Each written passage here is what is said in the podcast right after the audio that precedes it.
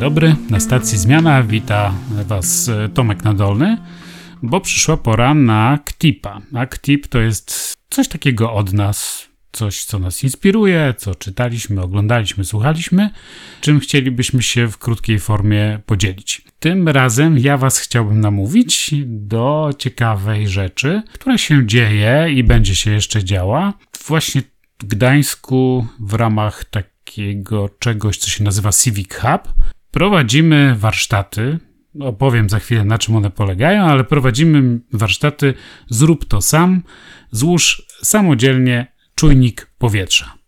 O co w tym wszystkim chodzi? Moi drodzy, pewnie już od kilku lat widzicie, że na jesieni, na wiosnę odżywa w mediach dyskusja o smogu. Pewnie już też nauczyliście się, że wiecie już jak on śmierdzi.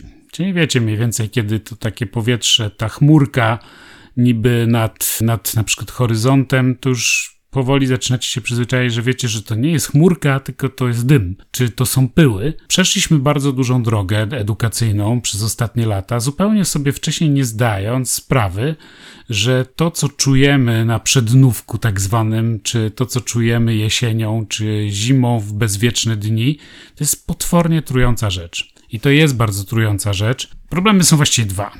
Jeden problem jest taki, że jest polityczny, czyli w jakiś sposób wszyscy udają, że problemu nie ma, albo próbują go ignorować.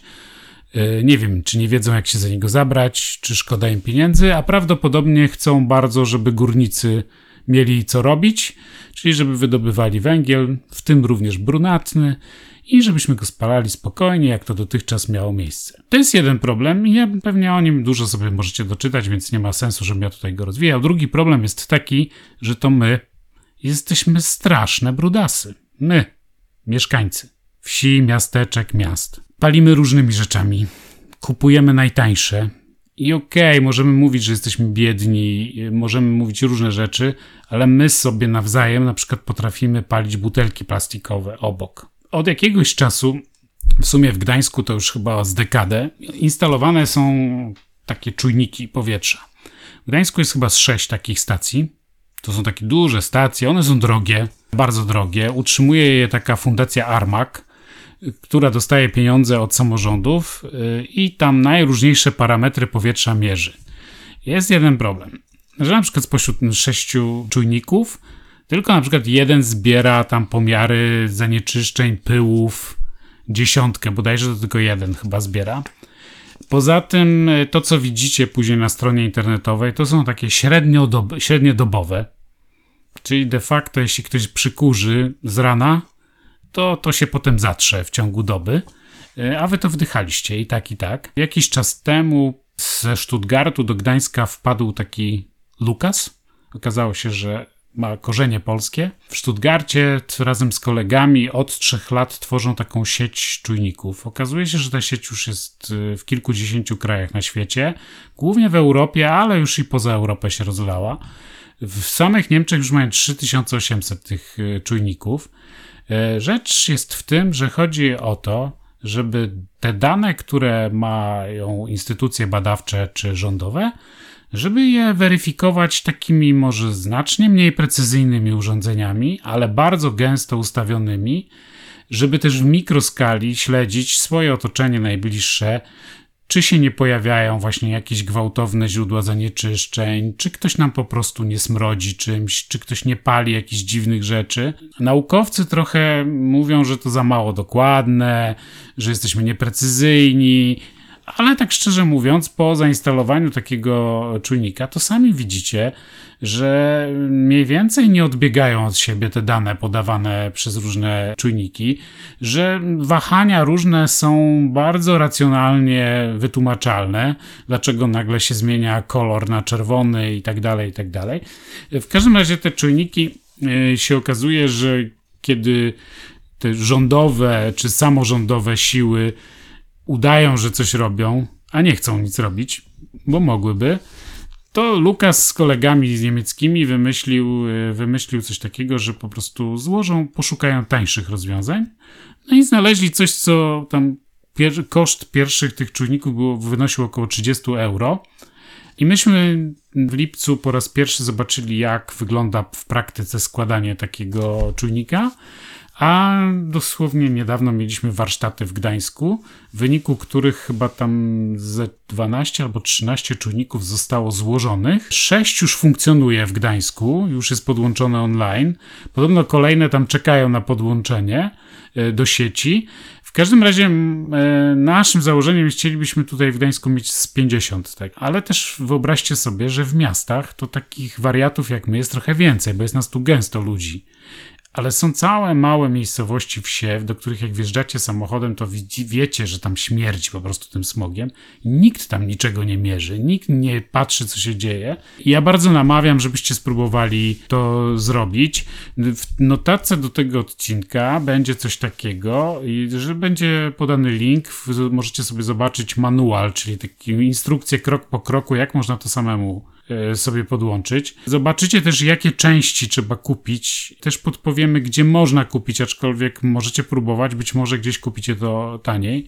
Obudowa do takiego czujnika to są zwykłe kolanka PCV, takie jak używają hydraulicy budując, e, budując kanalizację. Proste, razem e, nas po, fakt faktem, że dostaliśmy trochę zniżek i tak dalej, wyszło nas, że jeden, jedno taki razem z rurką i z rurką PCV, z rurką też taką do pobierania powietrza, razem wyszło nas, że to kosztuje 160 złotych więc mniej więcej poniżej 200 zł na pewno się zmieścicie z kosztami wysyłki. Jeśli będziecie samodzielnie to zamawiać, to pewnie będziecie musieli poczekać trochę na, na to, żeby wam przybyło, ale nie namawiam, żebyście to jakoś tam kupowali przez wskazane przez nas źródła.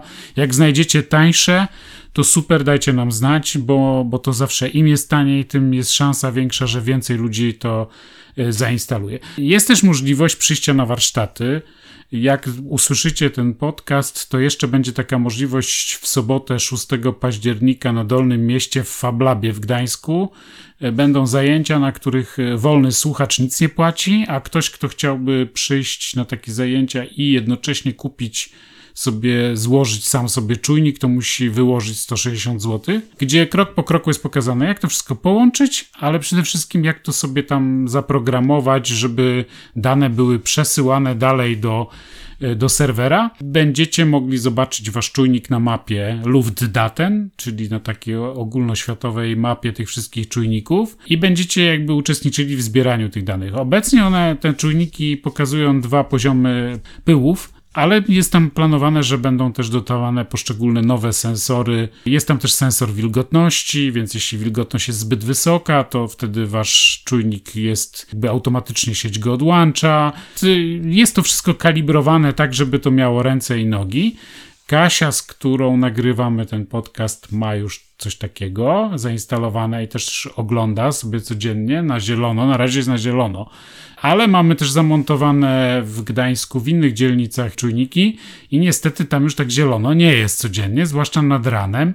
E, dzisiaj jest wspaniała letnia pogoda jeszcze, ale podobno od piątku ma już być gorsza, więc to będzie doskonały moment, żeby zobaczyć, jak te parametry się będą zmieniać, bo będzie się zmieniała wilgotność, temperatura, yy, ruszy sezon grzewczy. Często mieszkacie w takich dzielnicach, w których naprawdę ludzie palą czym popadną, bo ja uważam, że samochody, transport oraz to, czym ludzie palą w Polsce, to są główne źródła tego syfu, który mamy w powietrzu w naszych miastach. Dlatego Was do tego namawiam. W tych notatkach wrzucimy parę linków do, do takich też relacji z tych warsztatów. To jest strasznie proste, naprawdę, to jest proste. Jedyny mały problem to jest trochę tam zaprogramować sobie wysyłanie tych danych i to trzeba, i jeśli ktoś ma z tym problem, to po prostu zapraszamy wtedy, żeby przyszedł na warsztaty. O ile wiem, takie warsztaty są też w Warszawie organizowane, ale już tak widzę po Facebooku Kasi i po moim Facebooku, że coraz więcej osób się dopytuje, że chciałoby je zrobić gdzieś tam w Krakowie, w Katowicach róbcie, namawiam was, żebyście robili. Przecież jedna osoba może pojechać na taki warsztat do Warszawy czy do Gdańska, nauczyć się samemu, jak to robić i zacząć uczyć innych. I tak właśnie w Niemczech z sieci, która miała początkowo 30 czujników, jest dzisiaj 3800 w ciągu 3 lat. W Szwecji w ciągu półtora roku kilkaset się ich pojawiło. Więc to nie jest jakieś coś nie do zrobienia. Im więcej osób będzie to śledziło, im więcej osób będzie się tym interesowało, tym ciśnienie na, na naszych sąsiadów, na tych, którzy mogą cokolwiek zrobić w tej sprawie, będzie większe i będzie skuteczniej będziemy mogli wywierać nacisk. Jeśli usłyszycie, że te czynniki są zbyt mało precyzyjne, żeby badać dane, to ja uważam, że jednak gęstość tych czujników to jest najważniejsza rzecz, żeby to było wszędzie i też to jest bardzo interesujące, że na przykład ta sama dzielnica może w różnych miejscach mieć bardzo różne stężenia pyłów, bo to stawia nam samemu pytania, jak to się dzieje, że to jest możliwe, gdzie jest jakiś emitent na przykład taki dość nieciekawy. Według WHO to zanieczyszczenie, które unosi się zwłaszcza w Polsce, bo jak popatrzycie sobie później na zimowe mapy, to zobaczycie, że Polska jest po prostu no jest ewenementem z Rumunią, jeszcze z paroma tego typu krajami w Europie, jeśli chodzi o syf w powietrzu. To jest to niesamowite, że nic nie robimy, pomimo tego, że to naprawdę jest killer. To jest powolny, straszliwy killer. Ludzie mówią o zachorowalności na raka, na nowotwory to ma też przełożenie na to, że ludzie żyją coraz dłużej i w związku z tym ostatecznie umierają na coś, czyli na przykład nowotwór.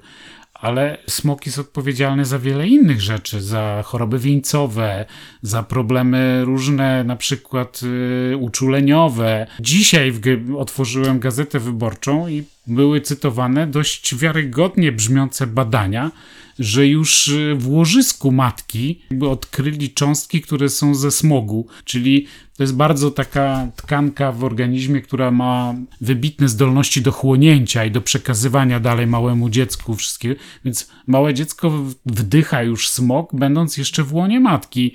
To naprawdę powinno jakby nas alarmować. Jest coś dla mnie niesamowite, że ludzie, którzy mają małe dzieci albo wnuczki, potrafią bez problemu wrzucać do pieca najróżniejsze rzeczy, no chyba wypierają, tak jak palacze papierosów, chyba wypierają to, że to spada potem na nich.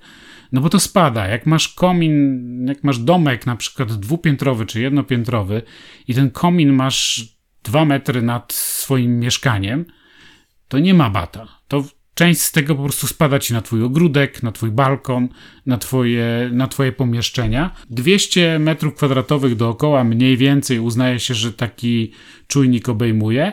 Jeśli zamontujecie go sobie w domu, na balkonie czy, czy przy ulicy, y, to macie zapewnioną anonimowość, dlatego że pokazuje, on się pokazuje na, na, w internecie z taką dokładnością do półtora kilometra. Także wasi sąsiedzi, jeśli się boicie, że sąsiedzi będą was gonić za to, że ich monitorujecie, to jeśli nie powiecie im o tym, to oni się nie dowiedzą. W każdym razie koszt, mówię, poniżej 200 zł, raczej bliżej 150-160 zł. Jest takie warsztaty jak nasze, no mówię, wydaje mi się, że osiągniemy tą liczbę 50.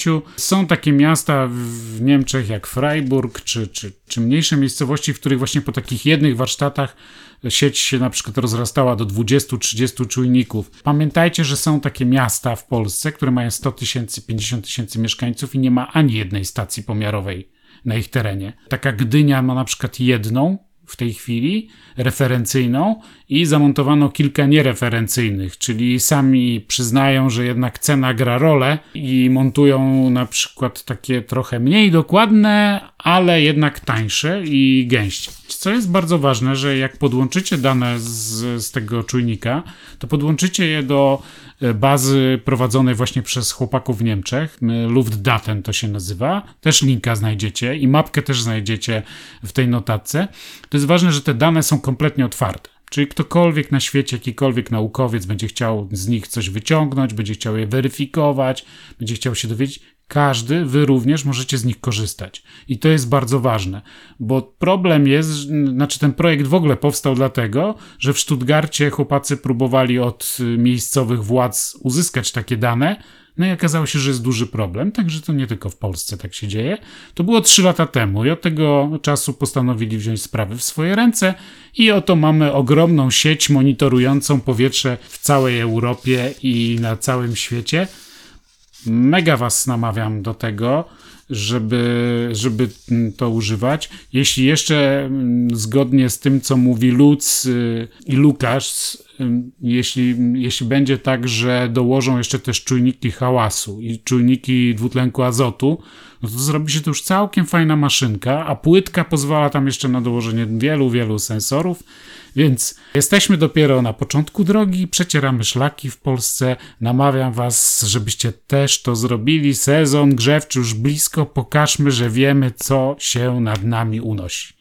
Hej, na razie, cześć.